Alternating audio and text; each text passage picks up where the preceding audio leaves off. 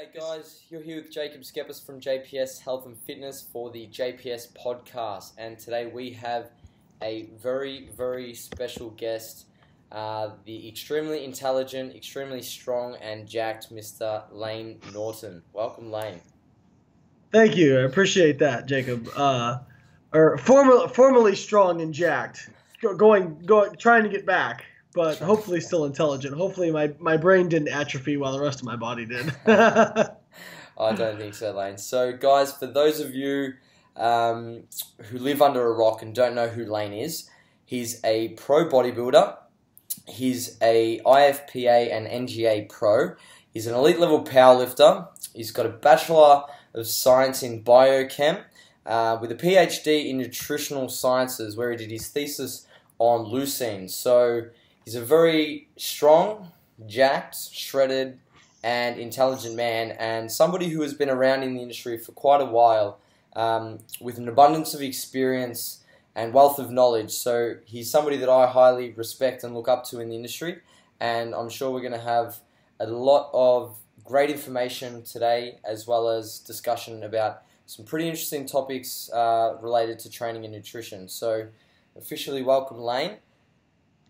Thank you, Jacob. I never thought I would hear the phrase "been around in this industry a while," because I'm used to being the. I still think of myself as the new kid on the block. I still think of myself as the 20-year-old who is trying to break into everything. So thank you for that. Hopefully that doesn't. But no, it's been a hell of a ride. So hopefully hopefully got more good shit coming. So for sure, I've been watching you for a while, and you continue to produce the goods, and it's something that is extremely motivating for myself, and I'm sure many others in the industry. So, Lane, one of my first questions I had for you was relating to your internal motivation, because obviously, you know, like we spoke about before we started the recording, doing as much as you do is extremely taxing psychologically, physically. I probably do a really small percentage of what you do, and I know how hard that can be for me. So I want to know, what is the underlying motivation for you to be able to do what you do and be Lane Norton? Well, first off, just be myself. And I've always been, I don't know if this kind of set it up, but when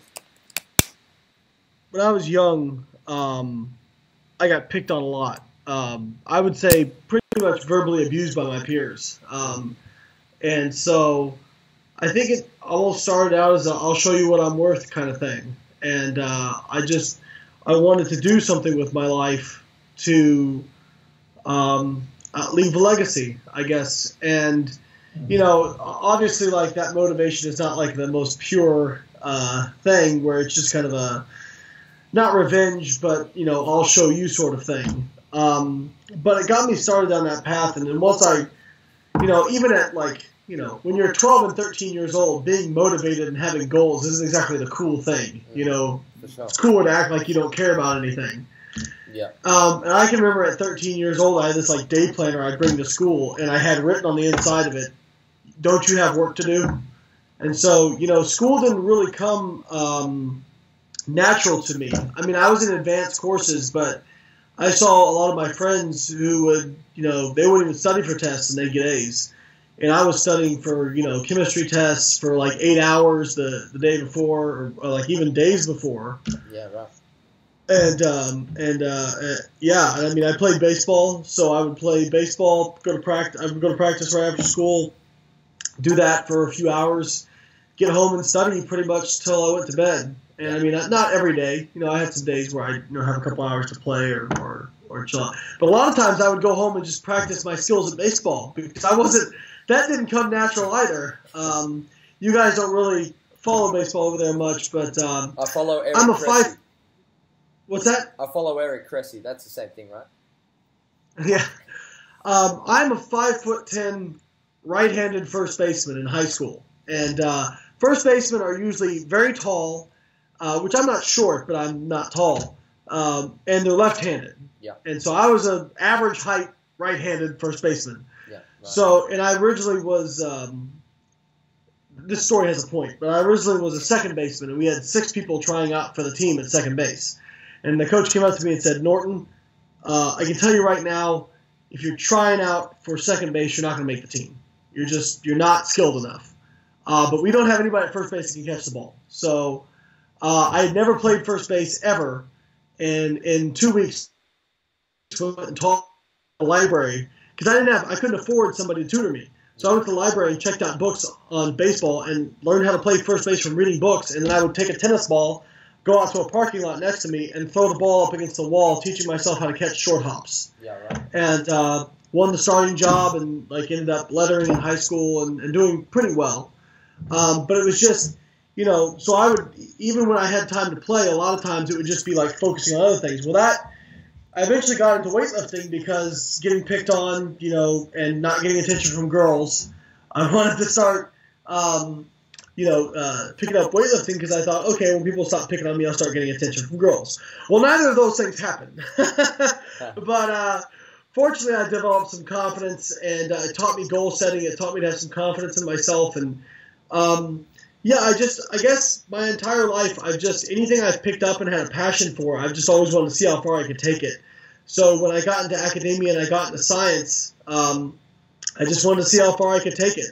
Yeah. And then when I got into coaching, I wanted to see how far I could take it. And then now in business, kind of seeing how far I can take it. And then, you know, it's hard to describe like your internal motivation, but I guess it's just, you know, I'm very aware that I'm going to die one day. And I saw a quote yesterday, and it said, and it described it as the perfect hell for somebody who's motivated. On the day you die, if you had to meet the person you could have become, yeah, and it's greater than the person you are, that would be hell. Yeah. And that's exactly how I feel, you know. And I just don't want to leave any cards on the table, you know. If I try something and I fail, because I failed at a lot of stuff. Mm. But I always gave it my best. You know, I always gave it my best. And you know, if that happens, it's okay. You know, I hold my head up, and there's stuff I've succeeded at too. And you know, you're either gonna, you know, you're gonna look great when you succeed, and you're gonna look dumb when you fail. But if you keep going, you know, it's hard. Usually, you don't fail in the long term if you keep going. Yeah. In my experience, and like I said, I just want to get to the end of my life and say, you know what? Maybe I had some stuff I messed up. Maybe I had some stuff I failed at, but I gave it everything I had. I don't have any. I can look back and I can say, you know, I have very minimal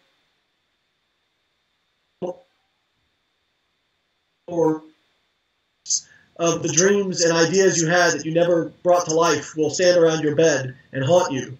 So, and they'll say, only you could have given us life. And I don't want to have any ghosts around my bed. So, you know, if I have a passion for something and I have a drive for something, I don't just let that sit. I act on that, and yeah. So that's kind of what drives me. I don't want to, you know, when I feel like everything's a choice in life. Every second of the day you spend is a choice, right? And I'm not saying you can never like shit. I play a video game every once in a while, you know, all that kind of stuff. Like nobody's a robot, you know. But at the end of the day, I have to say, okay, it's about priorities, right? Don't say you don't have time. Say it's not a priority, right? Yeah. Because if you say you don't have time, that's bullshit, right? Everybody's got the same 24 hours in the day. Now, maybe you got 4 kids and you're a single parent and you say, you know what, working out is not a priority to me. Yeah. That's fine. Nobody's going to fault you for that. But when usually when you restructure how you say things and you say it's not a priority, it changes your behavior, right? So I don't say I don't have time to do that. I say it's not a priority, right? And that usually changes things. So when I have to say I'm prioritizing this video game, usually it keeps me from playing video games too much. You know what I mean? Yeah. But yeah, I just, you know, I want to look back, empty the tank, and say I gave it everything I had. And, you know, take it as far as I can go. And I want to change the world. Like I want to do something to contribute so much to society that when people look back, they say, wow. They say that. They say, man, that guy gave it everything he had, and he left the world a better place than he found it. Yeah. So that's kind of where I'm at. And I definitely think as I'm sure you're aware, you're quite unique in the sense that you have so much passion, emotion, and drive, because it's not something that a lot of people are born with, and whether you are born with it or whether it comes from hard work, I think it's a combination of both. But you've definitely got some attributes that separate you from the rest, which is why you've done so many things that so many others haven't done, Lane. And I watched your recent video on battle for your life, and I found it very motivating and inspiring. The reasons that we've just spoken about. You mean you didn't get offended like some of the people in the comments? Oh, bro, so many people take way too many things personally and out of context, don't they?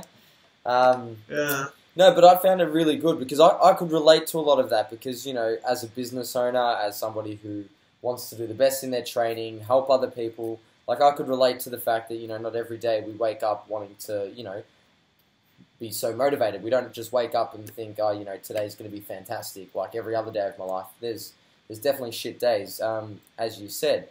But you spoke about, your inner demons being, indifference, pain, and the opinions of others. And, like you spoke about waking up at the end of life, if you look back on it and go, wow, what have I even done anything? But what is, the life that you want to create? Because you spoke about that, and I want to know what your, end game is with your ambition. Whew, Paul Ravella actually asked me that today. I wanted, first off, I don't want to be one of the people who changes the world but neglects the people closest to him.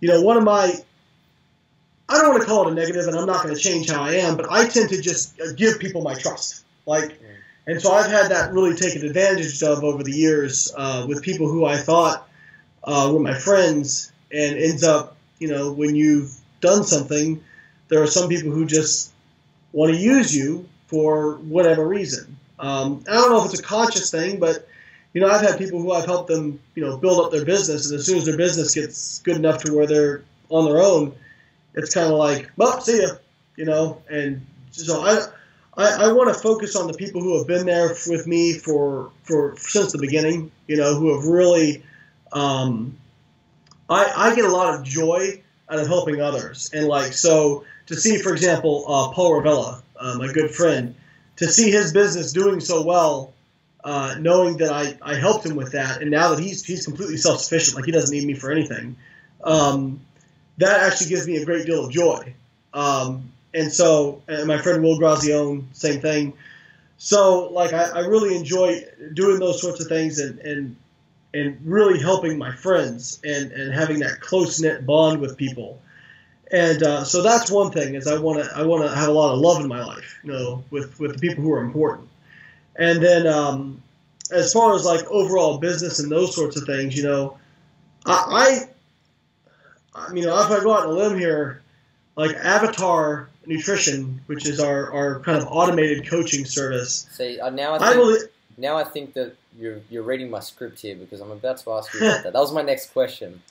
Yeah, so, we have 7,500 members now. So for people who aren't familiar, I'll go ahead and tell you the story since you're going to ask about it. Mark Springer, who's the CEO of Avatar, I'm CSO, Chief Scientific Officer. Sounds important. Mark came to me about 2 years ago and said, I want to create a macronutrient generator, this sort of thing. And the more we got into it, the more I was like, I don't know about a macro generator, because anybody who's coached for long enough knows that you can have numbers on a sheet and then you give it to somebody and they react completely differently than you would think, right? Especially some of these people who are chronic dieters, their metabolism is just so slow. So I wanted to create a system that was responsive, so you could weigh in every week, you could check in every week, and then it would adjust based on how you did things. And basically what we did was try to turn my coaching into an automated computer program. And, I can't take all credit for it. I wrote the original algorithm, but my friend Katie Coles, who has a master's in nutrition, is a registered dietitian. She's probably done more of the work on the overall algorithm in terms of tweaking it since I wrote the original one than I have. And now our raw data sheet, our secret sauce, if you will, is 5 pages of formulas filled. Wow. In fact, we're having a 2-week discussion that's ongoing about how to integrate the menstrual cycle for females. Like, so how to offset that? You would think it'd be a simple thing, just neglect this weigh-in, but there's all kinds of weird stuff. Menstrual cycle simple. Yeah. What's that? No, but like you know, we've had a lot of issues where, like, we've had probably 30,000 people through the system so far, and I would say it took us 5,000 people before we actually became proficient, because, you know, there's just so many random things that come up that you can't ever account for in a computer system. There's no nuance. It's either yes or no. It's binary, you know, and so we would have, you know, somebody, there'd be like a weird, like, somebody would miss a weigh-in, and then they were on vacation, and then they weren't compliant, and it would give like some crazy weird adjustment, right? And so we had to go through and like keep putting constraints on everything. So there's like, okay, this happens, but only if this is satisfied, and this happens, and in this case, right? Yeah. So context. Like now it runs very, very efficiently, and I'd say works at like a 99.7% optimization in terms of making the right adjustment when we wanted to make that adjustment. So, you know, soon Skynet will be self-aware. Any Terminator fans get that reference. But you know, we have a lot of stuff we want to do to it, but I really feel like that, you know, we have 7,500 active members. I really feel like by the end of the year that could be 20,000. I feel like by the end of next year it could be 100,000, and at some point be 1,000,000, you know, because it's a, you know, it's basically bringing an affordable nutritional consultation to people for $10 a month. And, you know, there'll always be room for personalized coaching, because, again, at the end of the day, it's a computer program, so there's no nuance, right? And there's no emotional support. You can't really neglect that in terms of, you know, what that means to have somebody say, like, where maybe they just had a hard week and you say, hey, take a day off. You know what I mean? Or you know what? Have a free meal. Don't worry about it. Like, a computer program is not going to tell you that, right? But for $10 a month, I feel like it's pretty hard to beat. So it's something I'm very proud of. And, man, you want to talk about something we failed over and over at. Oh, like the launch of Avatar was an absolute disaster. The company that designed – and I don't mind calling them out. Their name's Socius Marketing. They're located in Tampa. Never used them. And Socius, if you're watching, hi. That's great. I'm kind of a savage. But you know, they like when they told us they tested the system, all this kind of stuff. We launched it and it didn't work at all. Like the adjustments didn't work. It couldn't take payments. It didn't work on iOS. It didn't work on. Wow. It didn't work on Chrome. It didn't work on Firefox. Like all this stuff. And we had to pay another person to basically unscrew up everything, and it probably took us 3 months before it actually worked really well. And the only thing that kept us afloat was the fact that Mark and Katie were such kick-ass customer support people, and that's what kept us afloat. And, you know, eventually we got through it, and it was really a testament to everybody's resolve because, man, you know, I've had experience with small business. There were several nights where I was talking Mark and Katie off of a ledge, you know. I mean, they put everything into this. Katie quit her job. She had a stable job. She quit it, you know, for Avatar. So it was tough, but, you know, no risk, no reward. And now we're starting to reap some of those benefits. And hopefully – I mean, right now we're not even taking paychecks from Avatar. We're reinvesting everything we make back into the company. Yeah. And that – quite literally fed into my next question, which was, what are, besides the benefits of being a really cheap tool for people to get their calories and macros and adjustments based on the feedback that it gives the systems, there's obviously a number of drawbacks with the lack of personal contact, but what do you see as some of the other drawbacks to Avatar as well as the benefits? Well, you know, we really—that's a great question. We've really tried to fill that gap. So we've started a Facebook group for our members, so they can go in and ask questions. A lot of times, the other members answer the questions, and we also have we have great customer support staff. We have about a half dozen people who answer phone calls, emails, everything, and they're very, very fast and they're very good. They're all people we trust, and you know, they're able to usually get people answers. If they don't, they bring it to Mark or Katie or myself, and we're able to get them answers pretty quickly.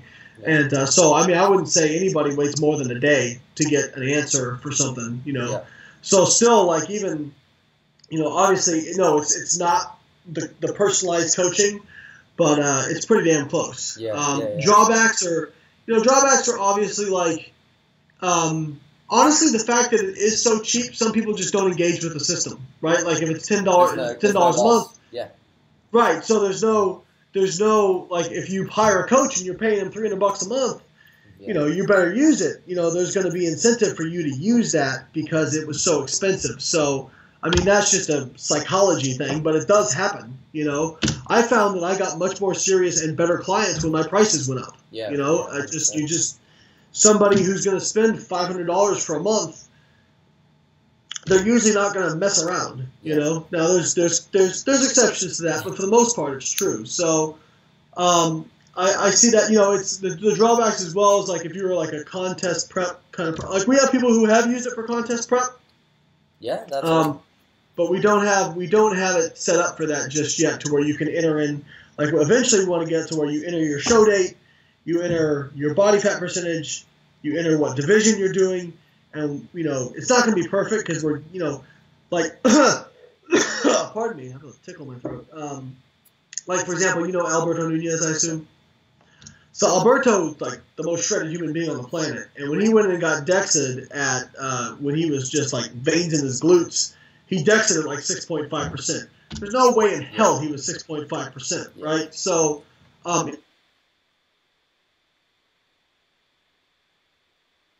if you, you know, that's the objective data it's going to use, and it's going to say you're not lean enough, you know. Now eventually, like this is way in the future, we have a person who's a tech genius who's writing algorithms for us now, who we want to be able to basically write something to where it could just you upload a picture and based on the picture we can accurately predict your body fat. So that's something we want to do. That is so we have all kinds of crazy ideas for this thing, but you know, like I said, there are some downsides. Some people really like that personal attention, and there'll always be room for that. You know, like it's there'll always be room for that. But, you know, it's kind of like, I mean, you can Google anything. I mean, you can get lesson plans. Like, you can take a whole biochemistry course if you wanted and not pay a dime, like, just based on stuff that's out there, you know? But why do people go to school? Because they like that personal attention of having somebody tell them, hey, do X, Y, Z, right? And by the end, you'll have some knowledge. By the way, students out there, yes, your grades matter, but if you don't actually fucking remember the material, it doesn't help you. So I deal with so many people who, like, they got, like, an A and then they forgot all the material. It's like you wasted however many thousands of dollars taking that class if you don't remember anything. Yeah. So that's, by the way, can I curse? I guess it's probably a little late to ask that. Of course. Nah, of course. Sweet. We've already ruined it now, Lane, so we might as well just go for it. Yeah. So F-bombs left and right. So I'm a big fan of what you're doing with Avatar. I love that. I think that's one of the most brilliant concepts for giving people, you know, more affordable access to better coaching and nutritional advice as opposed to following fad diets and other nonsense. But one thing I wanted to ask you, Lane, was about, you know, you're debating online with other, I guess, you know, public figures in the industry and stuff. And personally, I believe... I knew you'd like this one. Who, me? You? Never. I never give my opinion on anything. And I personally believe the discussion is absolutely fantastic for the community. As much as I'm sure you might get pissed off, you know, other people might, I won't name names, other people might get pissed off and there seems to be all this animosity. I think that it sparks great discussion and the further development of theories, concepts and ideas. So I'm all for it, as I'm sure you probably are in a sense as well. But do you find that, you know, balancing and picking your moments to be something that is hard for you because you're so passionate about what you do? Yeah, I mean, I'm a very passionate, emotional guy, so it's hard for me. Like, my friends have been all, like, Eric Helms tells me all the time, it's like, Lane, why don't you just let that go? I'm like, because I don't want to, you know? That's just how I am, you know.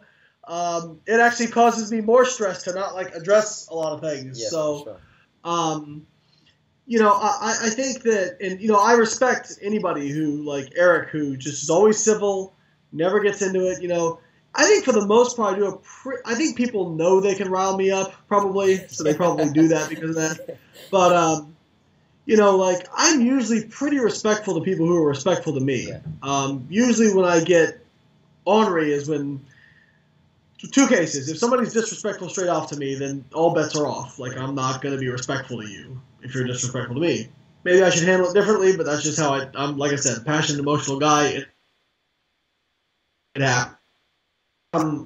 If somebody just is blatantly a zealot and does not care about evidence, I get very annoyed by that, and I usually get upset, and because just that whole mindset bothers me. You know, like I've been wrong about so many things in my life, and every time I was wrong, I was like, wow, this is great. There was something I wasn't doing the best way possible, and now I can change it and do better, right? Yeah. So, like being wrong is a beautiful thing. It's a awesome thing, because if you're wrong, then you weren't doing things as good as you could. Now you can make improvements. Because guess what?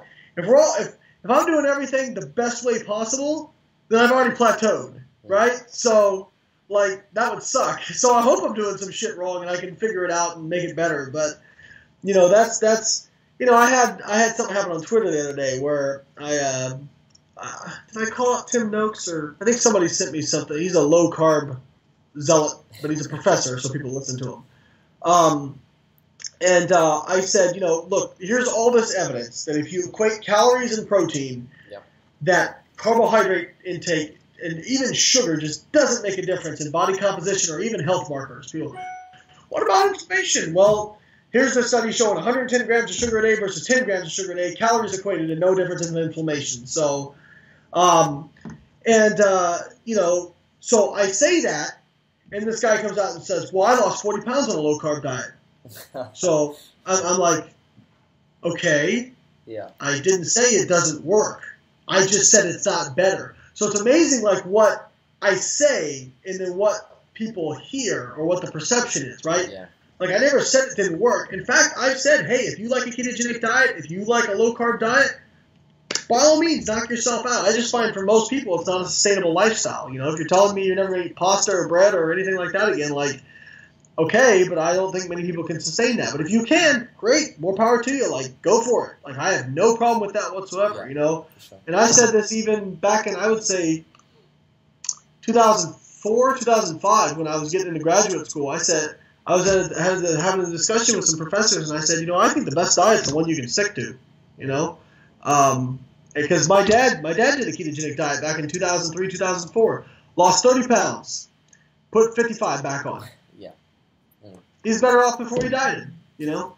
Yeah, 100%. And do you think that when you engage in debate online, do you find that there's often a point where the discussion's no longer contributing to the community as a whole?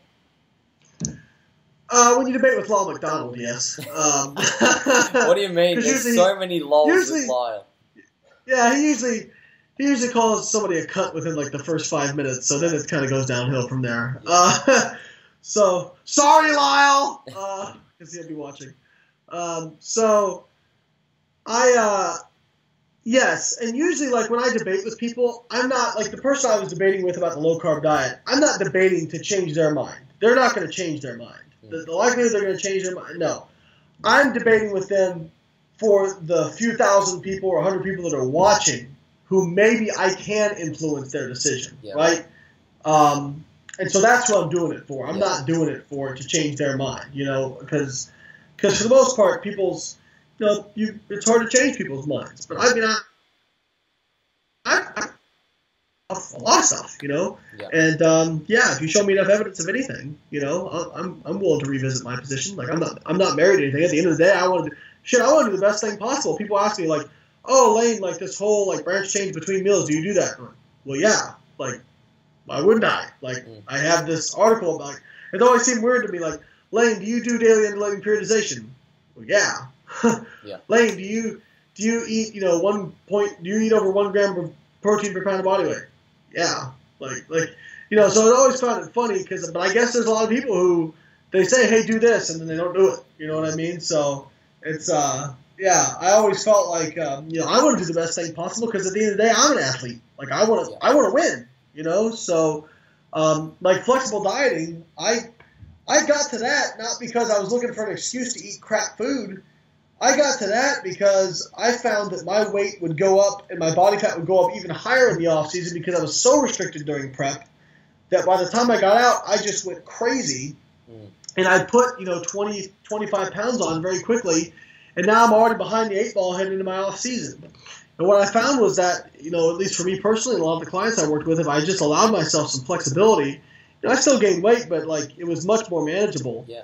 And I was able to stay leaner in the off season and then get leaner during prep. And so I did it because it was better, it was more optimal, not because I wanted an excuse to eat garbage food.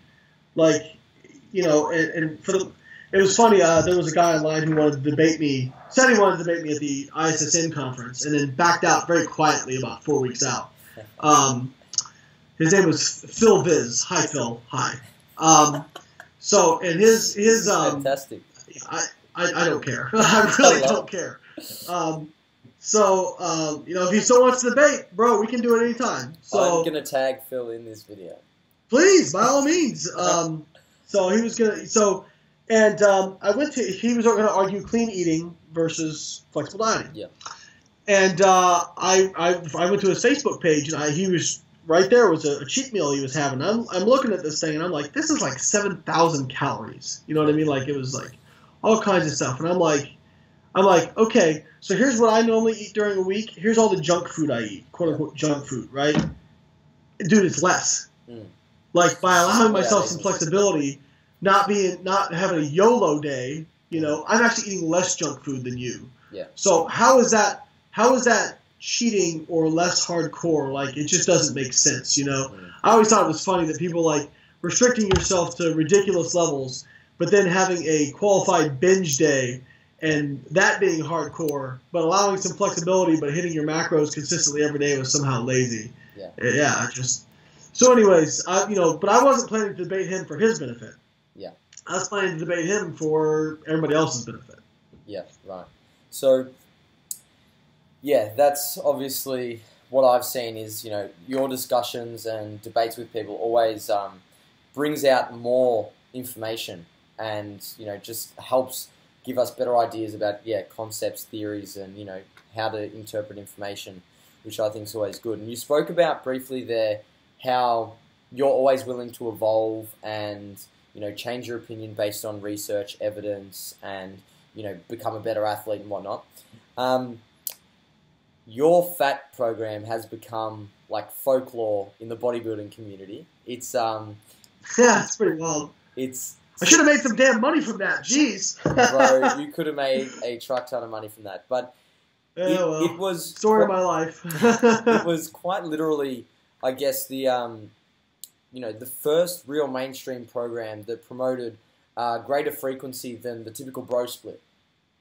And what I wanted to ask you was, I'm pretty sure you wrote FAT in like 2010, maybe. Is that right? The concept for that was like back in 2004. Yeah, I didn't get around to writing up the full thing until 2010. But yeah, exactly. So that was 6-7 years ago. My question to you, Lane, is, with advances in the literature as they stand today, how would you change, your FAT program as it stood in 2010? What are the big game changes since then? Well, I think what I need to point out is that FAT was just a concept, and the one that's on Simply Shredded, which I'm assuming is what you're referring to. Yeah. Crazy to see how much that website's blown up. I worked with Anthony, who runs it, when he was a kid, pretty wild, but awesome because he had an idea, he took it, and probably made more money than me in the industry. So the point, and I always said this, was that was just a sample routine that was in there, and that's kind of what I did, right, based on my weak points, based on what I needed. But I always said, if you need more volume, if your chest is lagging, maybe you do one more volume per chest, or maybe you add in this accessory movement, those sorts of things. It's not so much that I would really change anything with regards to it. It's more so it's just, people say, well, pH 3 versus FAT. Well, they're different programs. They're different concepts of programming. And depending on where, if I was a advanced / intermediate bodybuilder, fat is probably more applicable for me. If I was a powerlifter focusing on my big three, then pH 3 is probably more valuable for me. But it's the concept of fat is you're doing everything 2 times a week. Well, if you have a weak point that really needs to be brought up and you're stagnated, well, you can do something 3 times a week on fat.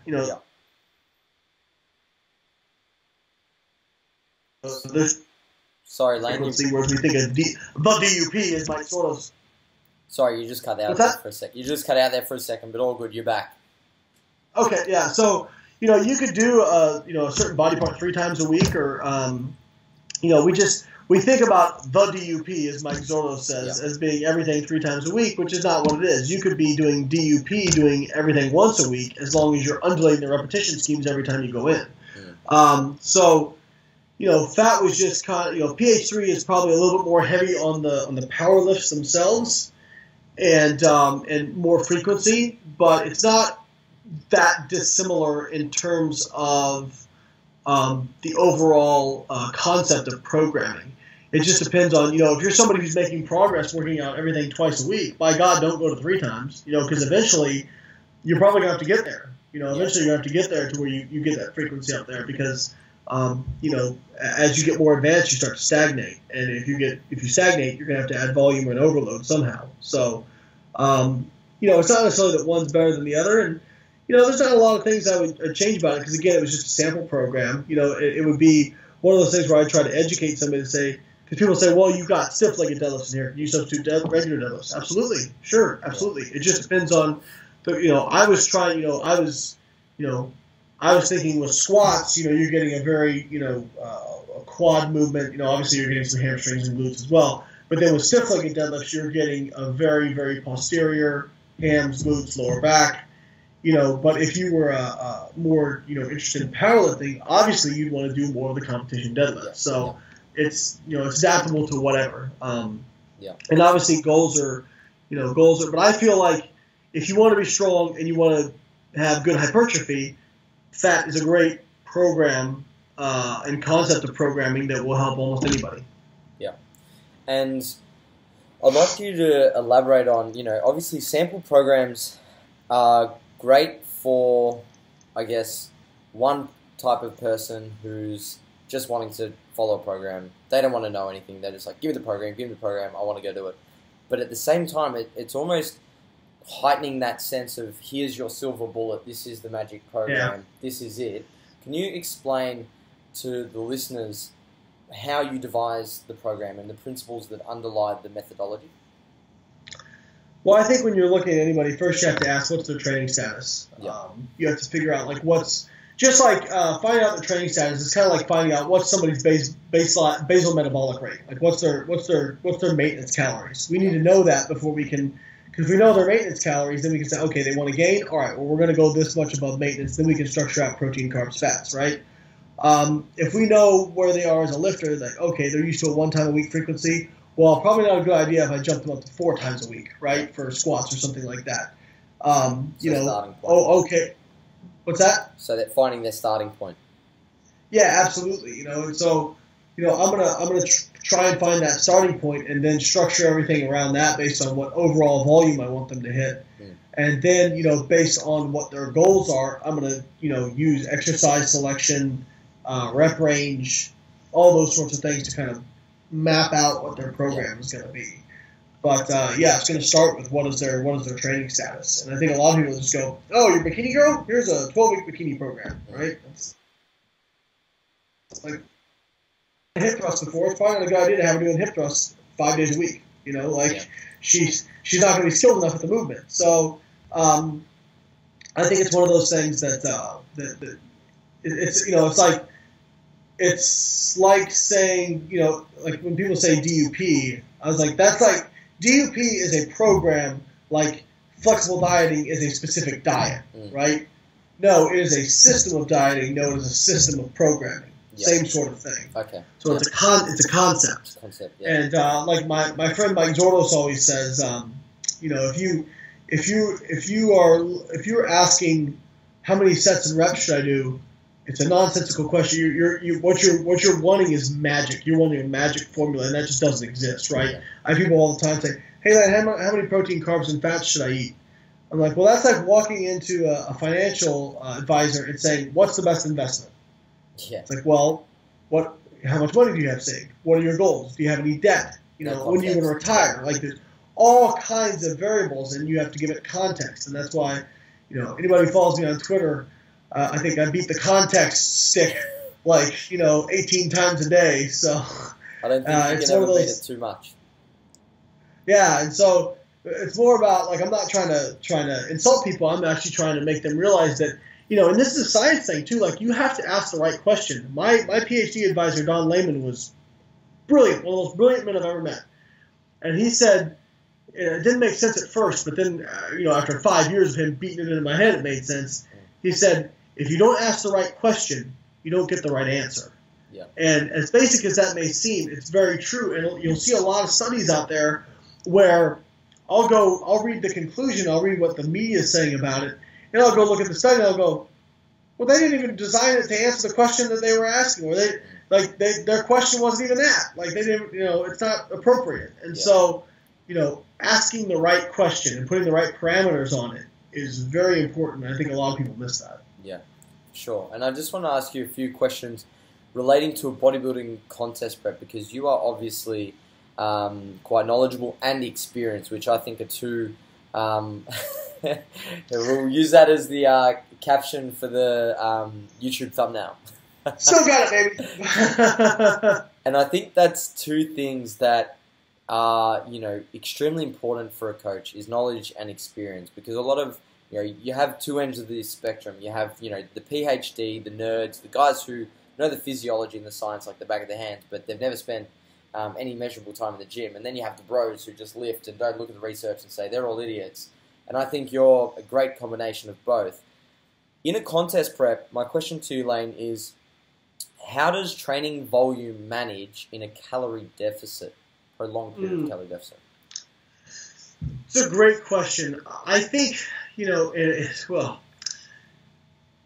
sorry about a loaded question. So I agree with you, first off, that I think, if, you know, education is important, but so is experience. And it's hard to say which over the other. Yeah. But, you know, I will say, you know, like Cliff Wilson, Cliff doesn't really have an educational background in nutrition, and he does a really great job coaching. Like, we don't agree on everything, but you know, it's hard to argue with how well he does with people. Yeah. I do think so. I think it would be like it's like an architect. Okay, an architect has to be good at math and drawing, right? If they're going to sketch out all this stuff. Yeah.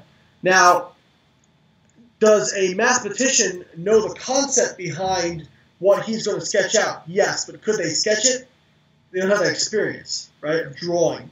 Yeah. Could an artist copy something that an architect has done? Yes, but if you ask them to make it from scratch, based on the framework and the context, they can't do it, right? Because all they can do is regurgitate that one image. That's a great analogy. So that's why I feel like people used to call me the physique architect, and I think it's actually a nice you know, and it's really like kind of the like. I always like to look at mixed martial arts, because you see the evolution of it. Like, first, it was just a karate guy versus a jiu-jitsu guy, and then a boxer versus a wrestler, right? And then you had guys who were wrestlers who learned a little bit of boxing. And then you had guys who, you know, they were kind of well-rounded. And now you've got guys who have been trained in mixed martial arts since they were kids. Yeah. You know, like, you've got – that's just their sport. Like, they're not boxers. They're not strikers. They're mixed martial artists. Yeah. Well, I feel like that's what we've got now in coaching a little bit, in that, you know, at first, it was, like you said, it was all bros, or it was people who, you know, never really touched much weight. And now you've got so many people who, you know, have done advanced degrees and also compete. You know, Eric Helms, Peter Fitchin, you know, a lot of other people. And so I think it's a great thing. And I think that you're going to have a lot of people coming up who are doing it, because I got a really nice compliment from somebody the other day, so I can repeat it without hopefully sounding too arrogant.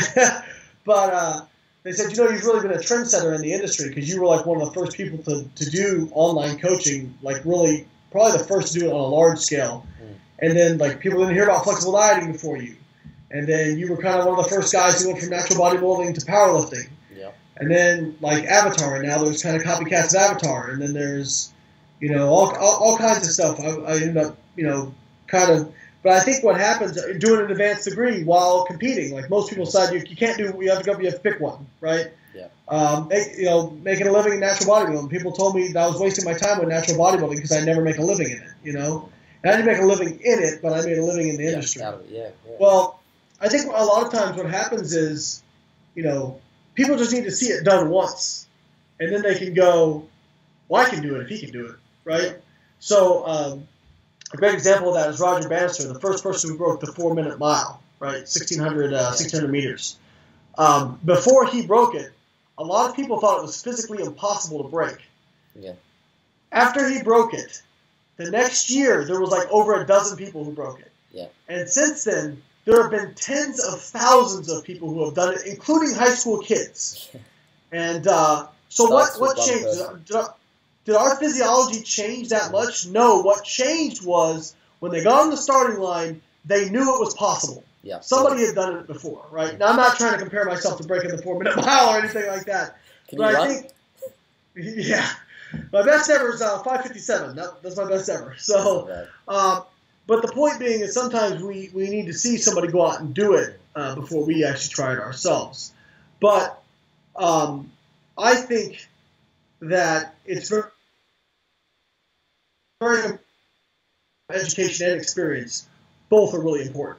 And, you know, but if I had to pick one, I'd probably say experience, to be honest with you, as much as I value my education. But, you know, that being said, I always encourage people, you know, and people who come to me, and you know, I actually do like business consulting now for people in the fitness industry, and a lot of them come to me and they say, "Well, I'm thinking about going back to school, but I'm not sure." And I said, "Listen, whether you decide to or not, always learn. You know, I think school is great as long as you get something out of it, but always be ready to learn." And I said, "Have the heart of a teacher, but the mind of a student." Yeah. And so that is, you're always willing to share the information you learn, but you're also humble enough that when you don't know something, you don't want to say, "I don't know." And people who follow me, you know, a lot of people will think I'm an arrogant guy, and, you know, I'm a pretty confident guy, but I also know when to say, "Hey, that's not my area of specialty. Like, that's not me." And I'm usually pretty good about saying that, so. Did I answer the question? Did I actually answer the question? So you went this way, and now I'm going to help bring you back this way, because that was... Okay, perfect, because I'm very much a tangent guy. No, that was awesome. But that answered some of my latter questions on, you know, experience versus knowledge. So we're jumping the gun here, which is perfect. But the question was training volume during contest prep. And we can relate this now back to your discussion about experience and knowledge. Yeah. What does your knowledge tell you versus what you've experienced when it comes to training volume during a prep? I think that a lot of it's going to depend on what you want to do, cutting calories versus adding more cardio versus adding some more training volume. Okay, cool. I think as opposed to cutting calories or cardio, you could add more training volume. And there's really no data on this that I'm aware of. There's two schools of thought. The first school of thought is, since you're dieting, you have this catabolic signal already. Yeah. And your anabolic pushback against that is if you are doing enough that your body says, we need to keep this muscle around, right? So if we add more training volume, one, there's a calorie burn that needs to keep this muscle, right? The pushback against that is, well, what's needed to build muscle is a lot more than what's needed to maintain it.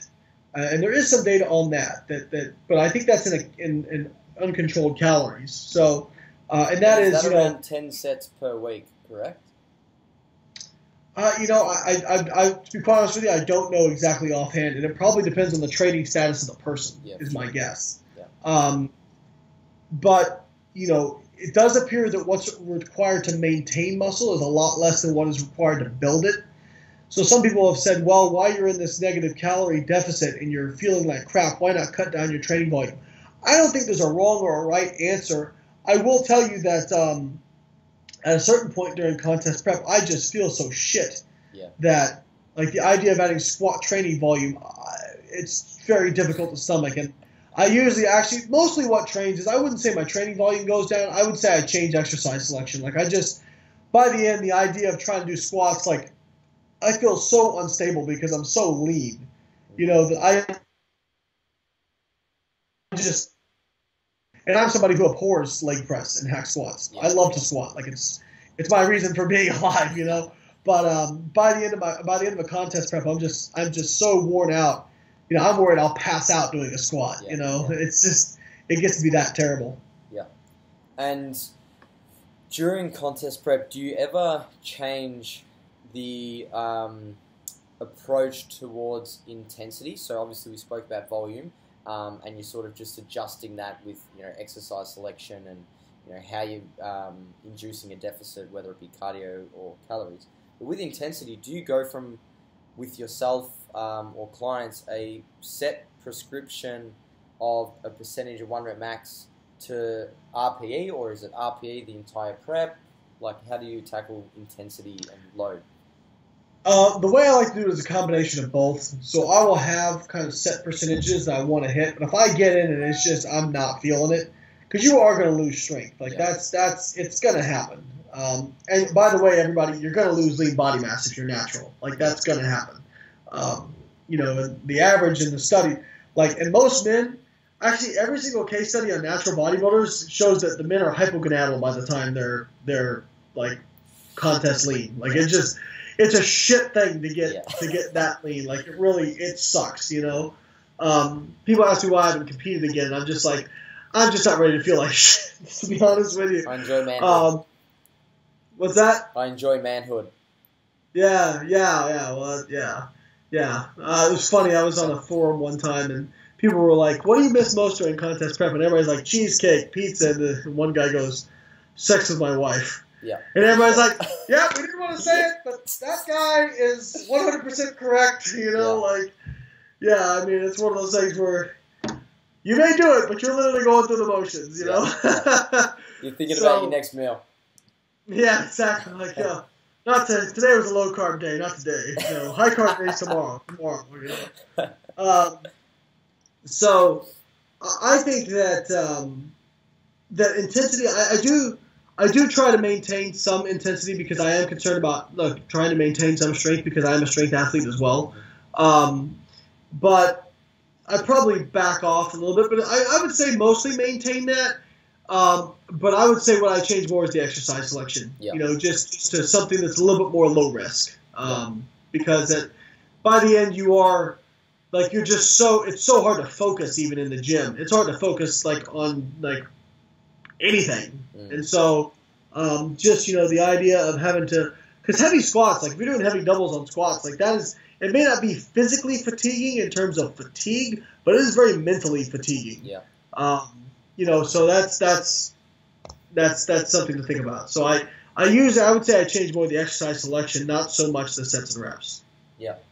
That's fantastic response. Thank you, Lane. And you just briefly touched on how – you're both a strength athlete and a bodybuilder, and you know being a dual athlete is obviously you know there's conflicting interests, you know, due to you know the said principle and specificity, because if you're training for strength, well, you're neglecting, you're not maximizing your hypertrophy per se, and vice versa, even though they you know work together. But how do you not unless you want to spend 4 hours or 5 hours in the gym? Yeah, correct. But how do you transition from bodybuilding to powerlifting in terms of mindset? Because I've done both, and my personal experience, and I'd like you to, you know, give us your insight on this, is that bodybuilding is very intrinsic, feel related, whereas powerlifting is very extrinsic. It's, you know, external cues, A to B. How do you change your training mentality when shifting from one to the other? Well, usually by the end of a contest prep, I'm so sick of it that I'm ready to do something different. You know, like it doesn't take much. You know, I guess I guess the hardest thing is letting go of that competition lean physique. That's probably more the hard thing to transition from, and knowing you're going to put on some body fat, it's going to be difficult to stomach, you know, because even it doesn't matter how confident you are as a person, whatever, it fucks with you when you have to let go of that, like, because you work very hard to get it. And you know, like, even like there's documented research that shows Olympic athletes after the Olympics go through depression. So there's that. There's the post-comp blues. That's very real. So I think that's fun, because as soon as I finish that bottom league show, it's like, all right, next thing. You got another goal. Let's find something to focus on. So yeah. Right, and so even if I'm like, God, gained 2 pounds, it's like, all right, well, let's go to the gym and crush some heavy weights because I gained 2 pounds, so I should feel better. You know what I mean? So that's kind of the mindset I use, and usually having, you know, strength to focus on as an endpoint as opposed to the way I look was actually more productive for me in the off season for bodybuilding, because it like when you're just training for hypertrophy is such a grudgingly slow thing for a natural athlete who's been lifting more than 5 years, that you're like looking for minuscule amounts of hypertrophy. And quite frankly, it's easier to get focused to train hard if you have do X, Y, Z, and we're going to try and get stronger, where you can have tangible, you can see that happening, right? And so that, for me at least, was very motivating. And I actually got more hypertrophy in the off season just because I was able to train harder because I was more engaged. And volume goes. So, yeah. Right. So now, you know, like, what I probably do is keep some of my powerlifting training, but cut it down to once or twice a week on the main lifts. And do a lot more accessory work, a lot more higher reps, and you know, probably give it a good 6 to 12 months of building in that sort of said principle, as you said, yeah. And before I started to diet down. Yeah, cool. And with your powerlifting, you've obviously been very successful, and you know, as they say, good bodybuilders make good powerlifters because, you know, they just can work hard and, you know, all the other mental traits that bodybuilders... The mindset carries over. Yeah, for sure. But obviously, as of late, you know, powerlifting... Which I find, one thing, I do find weird that a lot of them can't carry that over into business. I know some people who work very hard in the gym who are fucking so lazy when it comes to business. They're like, oh, look at my six-pack. Where's my sponsorship? It's like, yeah, you look good, bro, but I can find somebody like you in any gym in America. You know, like, I'm under no illusion that I have, like, such a great physique that's why I got sponsored by Civation back in the day. Yeah. No, I got sponsored because I had a good physique, I was knowledgeable, I was lifting heavy, I was popular, like, all that kind of stuff. So, you know, for those of you out there who have a great physique, so what? Like, the market is so competitive now. You got to find another reason. You got to diversify and find something else that makes you different. Sorry, sidebar. But I really like that. That's something that I think a lot of people should take on board. But back to what I was saying about powerlifting. So you've transitioned from bodybuilding, where obviously, you know, the emphasis is on hypertrophy, and powerlifting, we start introducing compressive loads, you know, at really high intensities, and you know, always being in extension, and obviously that's taking a toll on your body, you know, with your hips and your back. How do you continue to stay motivated for your strength goals whilst enduring, you know, like some of these injuries, because they are quite serious? Yeah. When my shit snapped up, as everybody online says, you know, honestly. When I feel like, oh, fuck, I'm tired of messing with this stuff, because, you know, I'll do the heavy lifting. That stuff doesn't bother me. It's all the mobility work and the rehab and all that. That stuff's daunting, you know, to fucking pick up a kettlebell and do some weird shit with it and stretch out for an hour so you can go, you know, squat 135 because that's the beginning of your comeback. Yeah. People telling me I should quit, telling me I can't do it. Like, you know, I might have been more inclined to say, you know what? Maybe it's time to. Maybe I did a lot of really great stuff in powerlifting. Had a really good run. But now people telling me I should retire and tell me what I should be doing. And, oh, now you're in trouble. Like, that's you tell me I can't. You tell me I can't do something. You told that to the wrong person, boy. Like, that just ensures that I'm going to do it. So And I don't, you know, I do have some goals in powerlifting I'm not done with. What are those goals, like, people are such, people are so fucking weak-minded, too. Like, oh, I herniated this, that means I'm done.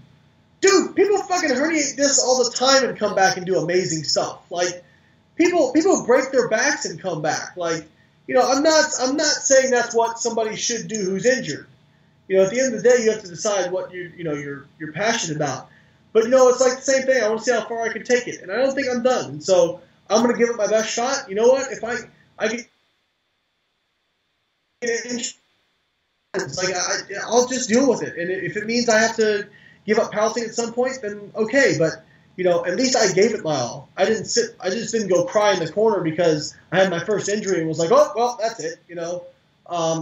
So yeah, and these people who are, it's always funny. People like, oh, well, you must lift wrong because you got injured.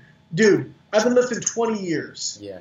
And I trained fucking heavy for a long time. And look at any high-level athlete in any sport. Over years. Everybody gets injured. Yeah. Everybody gets injured. So, are there things I've learned that I could do better? Absolutely. Yeah. But is it a sign that somebody doesn't know what they're talking about? No. If somebody's never gotten injured, I think they probably don't lift very hard, to be honest with you. Yeah. If you've never gotten injured in any sport, then you don't train hard enough, and you probably suck, to be honest with you. So it's like... Sorry to interrupt. I mean, no, it's okay. Go ahead. I just wanted to know, do you have a point in your mind that you've already... set out that if you reach that point, then it's going to be time to hang up the powerlifting belt? In terms of hitting a goal or in terms of getting so frustrated with injuries? Both. Oh, man. I would say IPF World Champion. If I ever, was able to get to that, I realized my window would be closing on that. But that'd be nice to go out on. But then again, I think if I got it, I would feel... obligated to defend it. You know what I mean? Because they say you're not the champ. They say you're not the champ till you defend. I mean, that's how I felt about Raw Nationals, because I did. I won Nationals in 2014, won the Arnold, got second at Worlds, set the world squat record. I was like, part of me was like, man, I don't need to prove anything to anybody else. Yeah. You know what I mean? Like I did that, and I was not going to go do Nationals, and I was sitting on my boat one day thinking about it, and I'm like, nah, I need to go do it. Yeah. Because they didn't know. Like, I was just a bodybuilder who kind of did powerlifting when I did Nationals the first time. Now everybody's going to be gunning for me. So I need to go back and defend it and show that I wasn't a fluke, that I could do it again, Yeah.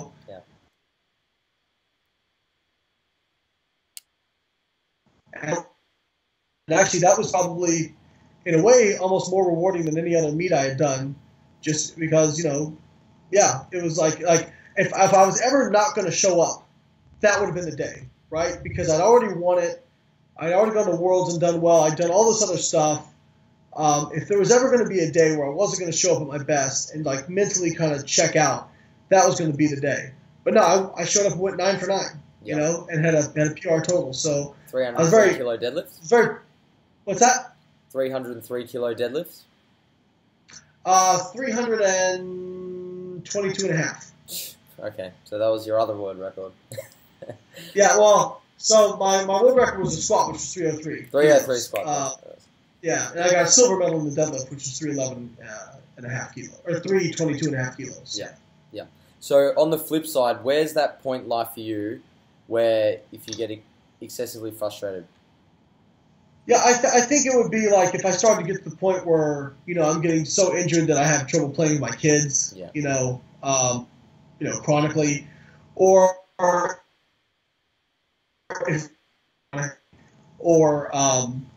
if I had somebody who I really respected who works with a lot of athletes who said, listen, this is not going to get better and you need to consider, your long-term health. Yeah. Then I think I would consider that. Like I'm not completely delusional, but every physician I've talked to, who have worked with athletes, they've all said all this stuff is recoverable, it's just going to take time. It's going to take a lot of rehab work and it's going to take a lot of work. Well, I'm not scared of the work. I mean, I remember I tore my pec in 2007. I remember back in 2007 or 2008, I'm sorry. Back in 2008, people were like, oh, well, he's done, And the rehab was a long rehab. It was 18 months before I was back to full strength. And they told me it was going to be 18 months because that tissue takes a long time to heal. And they didn't. First off, the first surgeon I went to said, "We can't fix you. That you tore it inside the muscle. We can't fix you." And I found a really great surgeon named Michael Corcoran, and give him a big shout. I love that guy. Great, great surgeon. And he said, "Well, you know, we can try." He's like, "I can't promise you anything, but we can try." And I said, "Well, I'd rather try and have it not work and say I did everything I could, right?" Yeah. But I remember the night before the surgery, I actually went and trained back, you know. And I remember thinking, it's going to work. And if it doesn't, we'll fucking figure something out. We'll find something. You know what I mean? Whatever. Did I lose you there for a second? Yeah, now we're back. We're good. Okay, yeah, I said, you know, if it doesn't work, we'll figure something out. You know, water polo, whatever. Like, we'll find something. Yeah. You know, to compete at a high level, we'll find something to get passionate about and whatever. But I think deep in my heart, I thought it was going to work. And so I remember, you know, it's crazy going under having anesthesia. Have you ever had anesthesia? Yes, I have. Yeah. Yeah. So it's literally like you lose like 2 hours. You know, like you're out and then you're up. Like there's no time has passed. There's no dreaming, nothing. You have no perception of time. And so I woke up, and I remember. The nurse was right there, and I about grabbed her by the shirt and was like, "How did it go?" You know, like immediately. And my wife was like, "Yeah, you pretty much like slurred every word and were almost incoherent."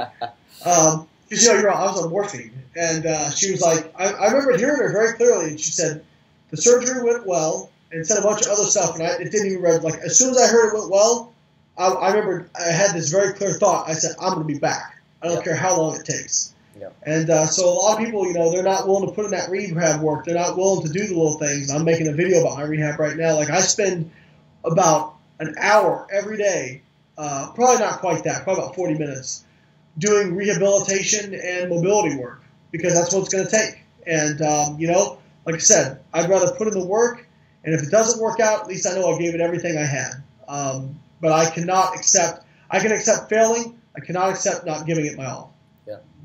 Yeah, that's you're a very incredible man, mate. And I'm just doing what I like, man. I tell people are like, "Man, you have so much dedication to do this and that." I'm like, you don't understand, like it would take dedication to keep me out of this stuff, to keep me not doing science, to keep me out of the gym. Like that's fun for me. That's what I'm passionate about. So it makes it easy. I just think a lot of people like, you know, they maybe get that feeling of motivation, but then they go, "It's going to be hard." And I get that feeling of motivation. I'm like, "All right, let's see if we can make this go even more." You know what I mean? So like that's why I'm up at 10 o'clock at night on a podcast for somebody who's in Australia. You know what I mean? Like it's we appreciate it. Oh no, this is the shit that gets me fired up. You know, so I feel like, you know, and I'm not knocking people who they want to work a 9 to 5. They want to just have kind of a stable life. They don't want stress, and that's cool. Like I get that. Whatever makes you happy, but for me, I just would not feel good getting to the end of my life and being like, "I wish I'd done more," you know? And so, because you don't know when that's coming. That could be tomorrow for me. At least I know I emptied the tank. Yeah. You know what I mean? Yeah. But if it's in 30 years, I want to know I emptied the tank. If it's in 40 years, 50 years, whatever it is, I want to know I emptied the tank. I think a lot of people need to take a few leaps from your book, Lane, and start, you know, applying them to everything they do in life, because it's a very fulfilling way to live from, you know, what I've seen you do. And it's, inspirational. Well, just be honest with yourselves. You know, like if that's not what you want, then that's okay, right? Like I don't judge anybody for what they want, what makes them happy. But if you say that you want to achieve something, you say you want to live a life of progression and you want to, you know, contribute something to society, you want to do something great with your life, it's going to require a lot of sacrifice. Yeah. It's going to require a lot of time. And but you know what? Time and hard work never bother me. I always like the saying, time is going to pass no matter what. So you might as well get what you want. Yeah, for sure. But as not what you want, though. As Tony Robbins says, we don't get what we want. We get what we have to have. If it's just once, If it's just a want, when it gets hard, you're going to let it go, right? Yeah. But if you have to have it, you're going to make it. You're going to make it a priority and make it work. Yeah. And speaking of your passions, I want to ask you about leucine, Lane, because it wouldn't be a Lane Norton interview without leucine. Now, right in my wheelhouse here. Yeah. Here we go. I'm winding you up now. So your PhD studies showed that leucine scales with protein intake. And people have often fallen under the illusion that they have to hit this minimum threshold to stimulate muscle protein synthesis. But the literature is now suggesting that there's not a minimum threshold, there is indeed a maximum by which more leucine will have no further benefit to muscle protein synthesis. Can you elaborate on the practical implications of this? Well, I think there probably is a minimum threshold. At least we saw it in our research. You know, if you titrate in like free leucine, if you titrate in free leucine, you will see kind of a dose response. But you have to remember that we're talking about if we're talking about whole protein sources, there's a digestive component. There's all these things. And so what we saw was you had to get to a certain amount before you started seeing it show up in the blood. Okay. And that amount for the average adult is probably about 2 grams, maybe a little bit less than that. Now, again, if you have somebody who's huge, you know, 250 or 100 kilos of lean body mass, you know, then maybe it's a little bit more. If you have a bikini girl who's 50 kilos, it's probably a little bit less, right? Yeah. But in general, for an average-sized person, probably about 2 grams. But there definitely does seem to be a cap. Now, I don't think it's a hard cap necessarily. I think what probably happens is, you know, like there was a study from Stu Phillips where they gave like different dosings of egg white albumin, yeah, and looked at the protein synthesis response. And 20 grams was not statistically different than 40 grams, but it was higher. It just wasn't statistically different. Now, if they pumped those numbers up to 20 or 30 subjects in each group, would they have seen statistical differences? It's hard to tell.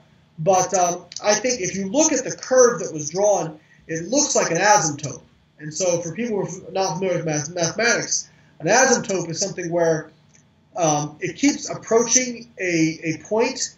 It doesn't hit it, but it keeps approaching it. So if we, like for example, if 100, right? So maybe it goes 20, 40, 50, 60, 65, 69, like, and then the increments keep getting smaller, right? To where you're getting up to where it's 98, 98.3, yeah, right, 98.5, 90, yeah. But it never gets to it keeps getting closer without.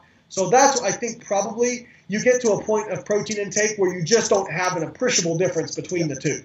And I think that that's probably for most protein sources. I think that 40-gram mark is probably about right. If you're talking about something like whey protein isolate, it's probably more like 30 grams because it's much more leucine content. Yeah. But yeah, I think somewhere around like 3 to 4 grams of leucine, you're probably maxing out the response. Yeah, yeah. That answers that, and I want to talk to you a little bit about physiology now in response to dieting, and I'm going to test you here because this question's threefold, Lane. So, firstly, metabolic damage and adaptation, whichever word, phrase you want to call it, you know, it's all semantics. We know in the literature as well as anecdote that there is an adaptive thermogenic component that exists to prolonged periods of energy restriction. And you've pioneered reverse dieting, which is, you know, stepwise, incrementally increasing calories after energy restriction. Now, to my knowledge, you're still of the contention that to eliminate excess body fat and all the rest of the adaptations, you still stepwise increase in calories. So the first question is, are we any closer to determining the underlying mechanisms of metabolic adaptation? The second part is it a matter of the science simply catching up to your anecdote, which we see happen with like refeeding and things like this? And finally, Are the psychological drawbacks of slowly increasing calories more harmful than the physiological potential weight rebound? Yeah. Okay, so this is gonna take me a while. I know you're tired now, so I probably should have hit you with this one at the start. It's all right.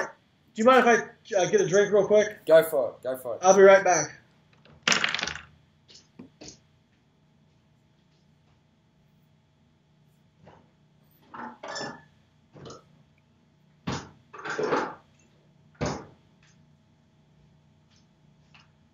Usually I save this for my Facebook AMAs, but we're having a beer, so. This is by far one of the most enjoyable podcasts I've ever done, Lane, so of course thank you very much. I feel like I should have a beer, but it's only 2 o'clock here, so I don't my moral compass doesn't agree with that. We got a saying in Florida, it's 5 o'clock somewhere, so. Cheers. Cheers. So, the first question was, are we any closer to identifying the underlying factors?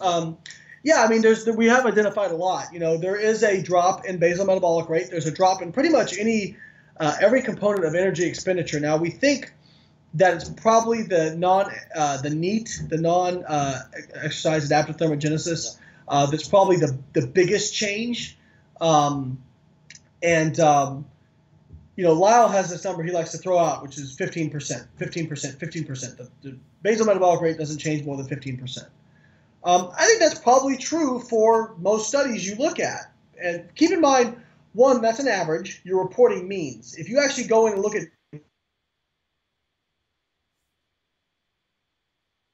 data, there will probably be people who didn't change at all, right?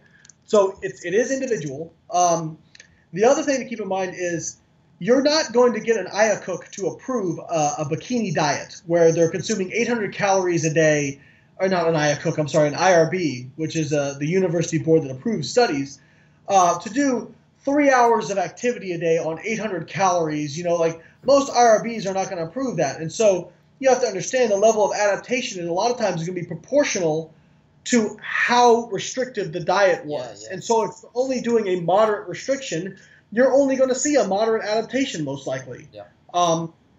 Now, and for practical purposes, you know, Lyle said, well, it's most of it's, and me and Eric Helms actually had this discussion. He said, well, I think it's mostly NEAT, you know, BMR doesn't. Okay, I don't really care. At the end of the day, for practical application, whether it's NEAT, whether it's this, whether it's that, the point is that your maintenance calories drop, like they change. And I remember one time I was having kind of not a debate with Alan Aragon, but a discussion. And he said, well, I think people should just take their calories back up to maintenance. And I said, they wouldn't gain weight. By definition, they would not gain weight. So what you're saying is you would think they should take it up to their predicted maintenance. Yes. Because if they gain weight, it's not maintenance, right? And so I just like to identify those terms. So, yeah, I mean, even your gut microflora adapt when you diet. Yeah. It's pretty incredible. And I actually find some of the adipose tissue adaptations pretty wild as well. You know, what happens with leptin, you know, there's some evidence that if you regain body fat very quickly that you can produce new fat cells at the end of a diet. People like when I had the slide where I put that up there, and it's a study by McLean, and people like, I see like all the women in the audience going, oh, you know, like, because they've all had this like rebound at some point. And they're like, oh my God, I've got, you know, more body fat. Well, and I say, well, can you ever get rid of them? I don't think you can get rid of them, but I think what happens is, you know, we know that leptin, that you can become leptin. We know that obese people have high levels of leptin. Mm. So obese people, they're just insensitive to it. Well, I think what happens is when you diet down, people have said, you know, can you maintain a lower body fat? Are you always just going to go back to what you were, to your body fat set point? There's some evidence that you can make, if you hold a body fat for a year or two, that will in effect become your new set point. And I've actually seen this for myself. Like for me to maintain 205 when I was competing at, or 93 kilos, I'm very lean at 93 kilos when I was competing. I've lost some lean body mass since then because of the injuries, but when I was fully in competition mode, I mean, honestly, I had like some striations in my glutes when I was competing in 93 kilo. And so how did I get there? Well, I maintained that for a long period of time, for probably about a year and a half. Yeah. And at first I would be like, before I'd be very hungry at that level of body fat. And at that point I didn't feel it. Well, I think what happens is you probably get more leptin sensitive. You have less leptin, but you become more sensitive to the amount you have. Yeah. Just like if you're obese, you have more leptin, but you become less sensitive to the amount you have. Yeah. So I think that's at least my best guess of what's going on there. As far as do I still believe in the stepwise addition of calories, I'm much more attuned to the individual goals of the person. And we have this conversation when they come out of prep. Yeah. And I will say, listen, what is your goal? Is your goal to minimize body fat regain? If so, it means you're going to feel like shit for a while longer, okay? And I've had people say, listen, I would like to prevent blowing out, but I want to feel normal faster. Cool. Boom. Let's take you up, by this many calories, right? I don't do it as a one-size-fits-all. It's just I'm trying to prevent unnecessary fat gain. Yeah. But if somebody's been dieting and they're down to 1,200 calories a day or 1,100 calories a day, is bikini girl, and a lot of them, what I'll get is like, oh, I want to maintain this or whatever, or I want to minimize fat regain. And then 3 weeks in, it's very obvious that they can't be adherent to it, because we're trying to go slow. And they're just not hitting their numbers, and I'll just say, listen, this you're just shooting yourself in the foot, What now? So let me ask. And I did this with one girl, and it seemed to work very well. I said, what is the minimum calorie that you feel like you could hit and be consistent with, right? And we started there, and then once she started hitting them, she actually got a little bit leaner at first. Mm-hmm. I think because the stress was off, Water reduction. And it's just. Yeah, it's just interesting how that works. Because I've had people, and I know Lyle and a lot of these people say, well, it's just all, if you regain, I know Menno says this, if you regain all your lean body mass and you regain all your body fat, your metabolic rate goes back up to normal. Yeah, that's from the Minnesota study and some of Menno's work, yeah? Yes, and again, keep in mind, yes.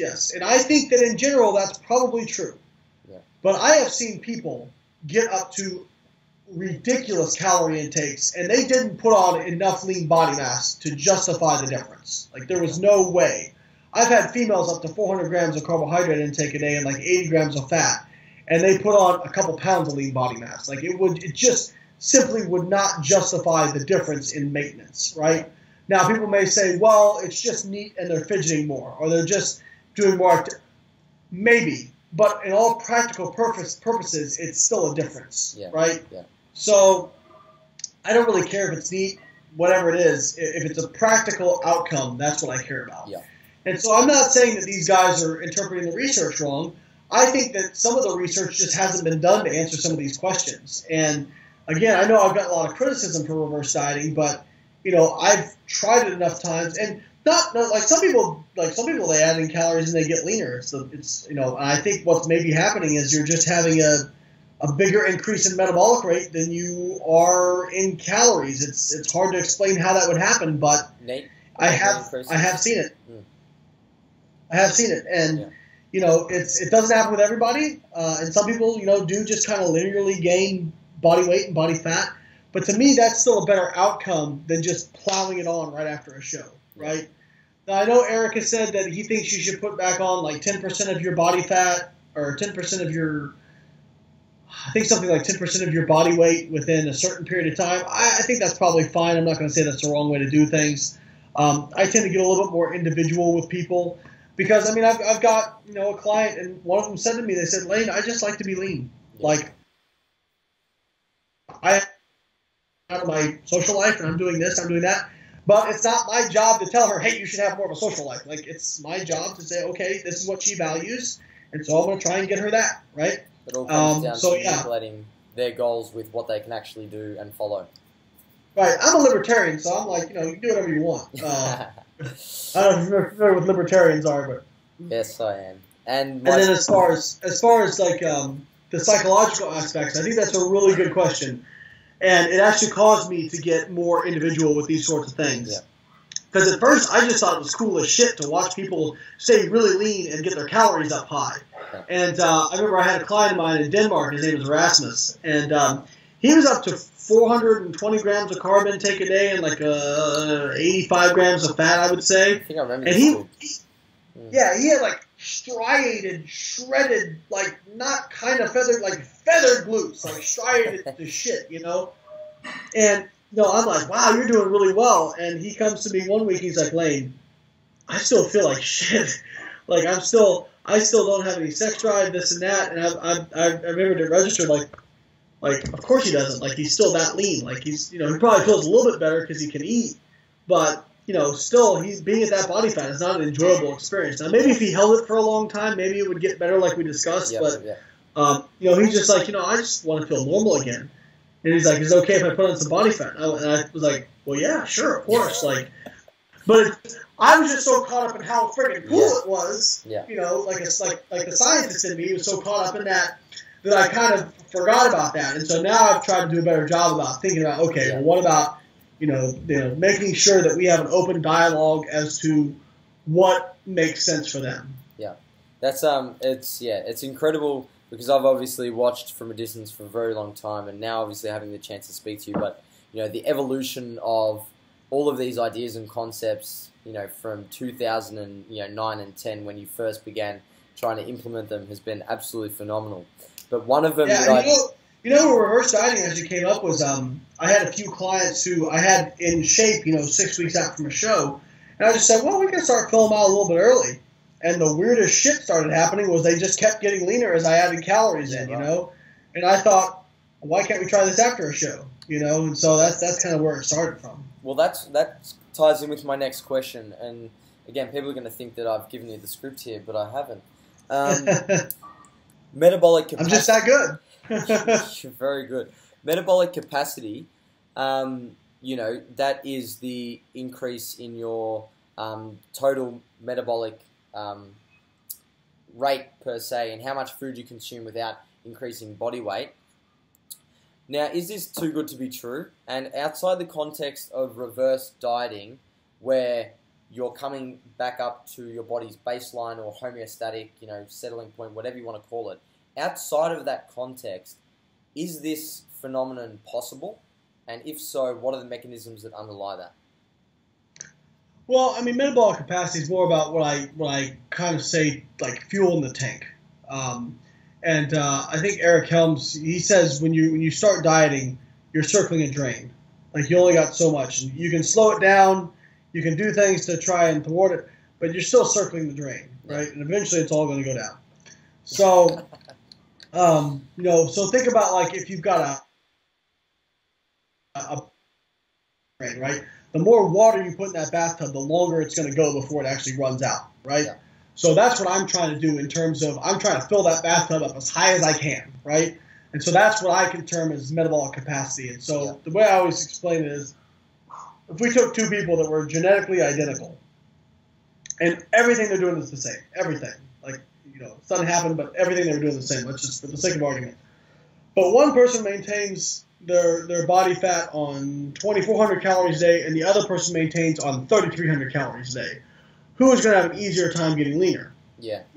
Intuitively, it's going to be the person on 3,300 calories a day because they have just more room to cut from, right? Yeah. They can start out cutting at, you know, high 2,000s as opposed to starting out like around 2,000, right?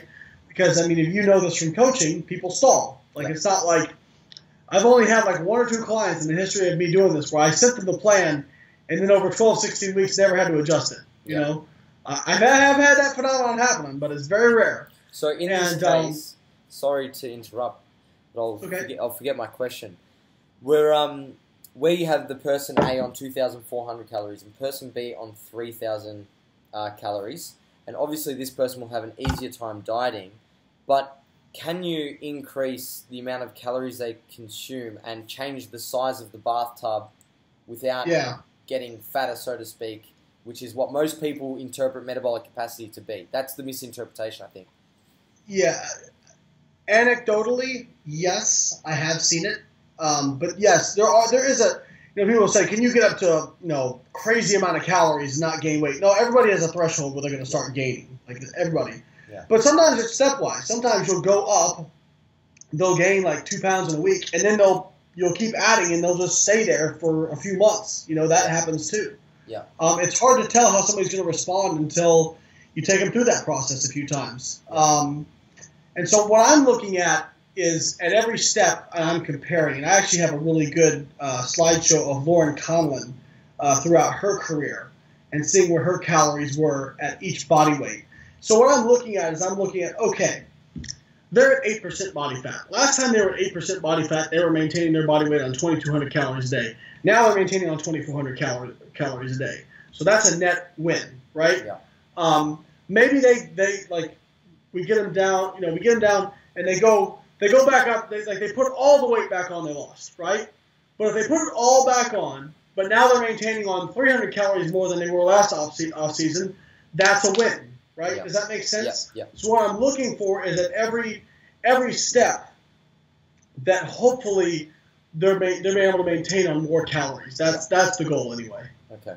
And then obviously assessing whether that increase in body weight is, you know, excessive fat, water, or right. muscle. That's something that you need to consider as well, obviously. Right, and it's a trade-off, you know. And I've gotten people to the point where we just saw them start to linearly gain body fat, and when that happened, we tapered it back, and yeah, absolutely. Yeah. And that's where things like mini cuts and those sorts of things in off-season come in handy. Yeah, awesome. And Lane, you've been an absolute trooper sticking this out, and as I'll finish your beer, I'll ask you one final question. With the two lines of contention that, and I know we touched on this briefly, but I want to get your final say on this. We have science and, you know, schooling, education, elitism on one side of the spectrum. And then we have, you know, education disdain, where there's, you know, people who say, such as, you know, Gary Vaynerchuk, who say, well, school's, you know, school's not made for everyone, and, you know, I'm successful, I don't need school. And then obviously you have, you know, people who say, well, if you don't have a PhD, you're a dumbass. What are your thoughts? Now, let's give this context. What are your thoughts on these two schools of thinking for obtaining qualification for fitness industry professionals? I think what school does, and there are people who are PhDs who are idiots, all right? And there's people who are MDs who are idiots. But what happens is it gives us more level of confidence, right? Like if somebody's done a PhD, we're more confident that they're going to probably know what they're talking about, right? Just because that's such a rigorous process, it tends to weed out people who are not intelligent and quitters.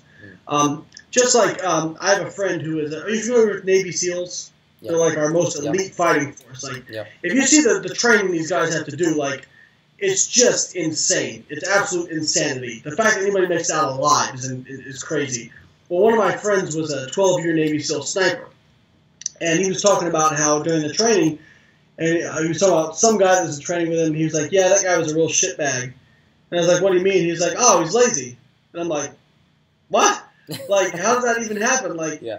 And he said, bud, some turds just won't flush, was his response.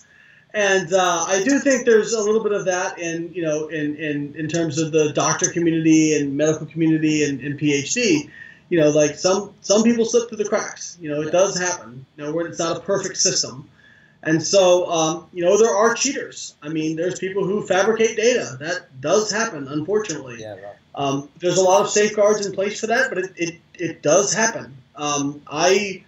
You know, I don't associate with a certain individual anymore because I became pretty convinced that they were fabricating data. And, you know, so it is out there. It does exist. And so, but we usually have a high level of confidence because in academia there's so many safeguards in place to prevent that from happening. So do I think that having a PhD is necessary? Absolutely not. Do I think that the experience of going through that and having design research to read the literature, to really become an expert on that literature, that can be a helpful thing? Absolutely. Yeah. Absolutely it can. If I take somebody who hasn't done a nutritional sciences PhD, is that going to make them a good coach? Absolutely not. Like you would have to do other things. Like I learned most of my stuff not from the stuff I read for class, but from stuff I read on my own. Like research I read on my own because I was passionate about it, because that's what I wanted to learn. All this knowledge I gained about this stuff, a lot of it is it's out there for free. It's out there for free, just sitting there, you know. And you know, pick up a textbook. People ask me like, what books of nutrition do you read? I'm like, pick up a physiology textbook, pick up a biochemistry textbook, and pick up some nutritional biochemistry textbooks and read them. Some of it's not going to make sense. You'll learn more in those three textbooks than you could ever imagine, you know. And that information will only cost you a few $100, you know. But most people don't want to do that, right? Like that's difficult. But as far as, you know, do I think that school's for everybody? No, I don't think it's for everybody. I think that some people are just not good with formal education. And it doesn't mean they're not smart, and it doesn't mean they maybe can't be good coaches or trainers and those sorts of things.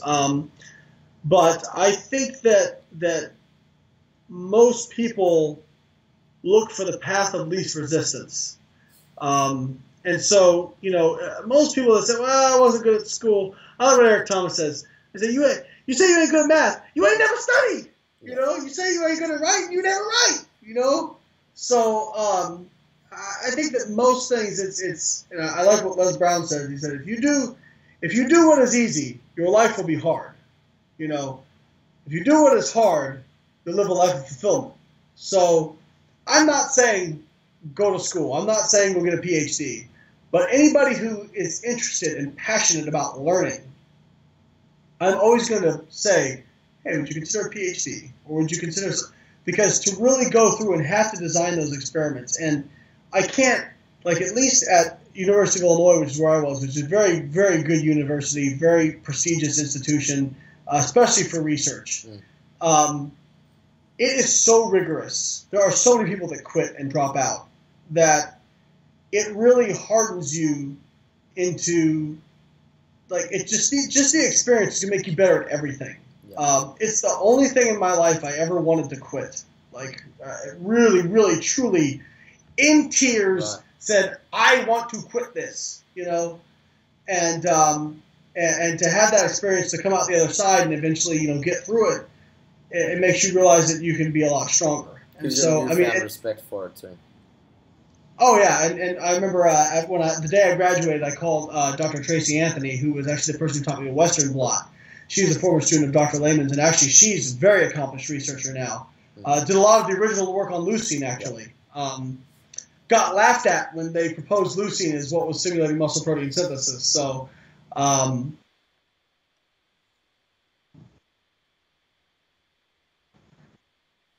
at, so that was fun. So, hey, for you guys that laughed at us, we were right. So, you know, she said, oh, honey, everybody wants, because I told her, I'm like, you know, Tracy, like, I really wanted to quit. Like, I feel bad saying that, but I really wanted to quit. So, oh, honey, everybody wants to quit at some point. Yeah. So it's, you know, it's a good metric, but no, it is not foolproof. There are people who have done it who don't know their ass from a hole in the ground, you know, so, at the end of the day, school, whatever you do, it should be about acquiring that knowledge. Nobody hires me because I have a PhD. They hire me because they have a high confidence that I know what I'm talking about. And that's not just from me doing a PhD. That's from the information I put out online. That's because they see the clients I've worked with. They talk to the clients I work with. They've seen the stuff I've done in the industry. If I just had a PhD and just – try it. Like, take somebody who has a PhD and say, hey, I'm doing online coaching. See how it's going to be crickets. You know what I mean? Like, people go, that's nice. I want to go use this guy who's got like 500 client testimonials over here, right? So I think both are important, like I said, but I think that ideally it's not mutually exclusive, but you can do either one and be successful. And ideally you do a little bit of both. Yeah, it's very multifaceted, isn't it? Absolutely, absolutely. Lane, I'm going to leave it there because I know if I give you any more questions, you'll continue to go for hours, and I'm sure you need to go to bed. We could turn this into a movie. It's like an hour and 40 minutes, like an action movie, you know? This has been one of the most enjoyable, motivating, and illuminating podcasts that I've done. So I thank you very much. Well, thank you. I'd like to thank you again for all the work that you do, all the content you put out for free. You know, it's what I base my practice on here. You're somebody that I aspire to be like, and I admire you very much. So thank you very much for being on the podcast, and we'll speak to you next time. Thank you, Jacob. I really appreciate it, man. I had a good time. Thanks, Lane.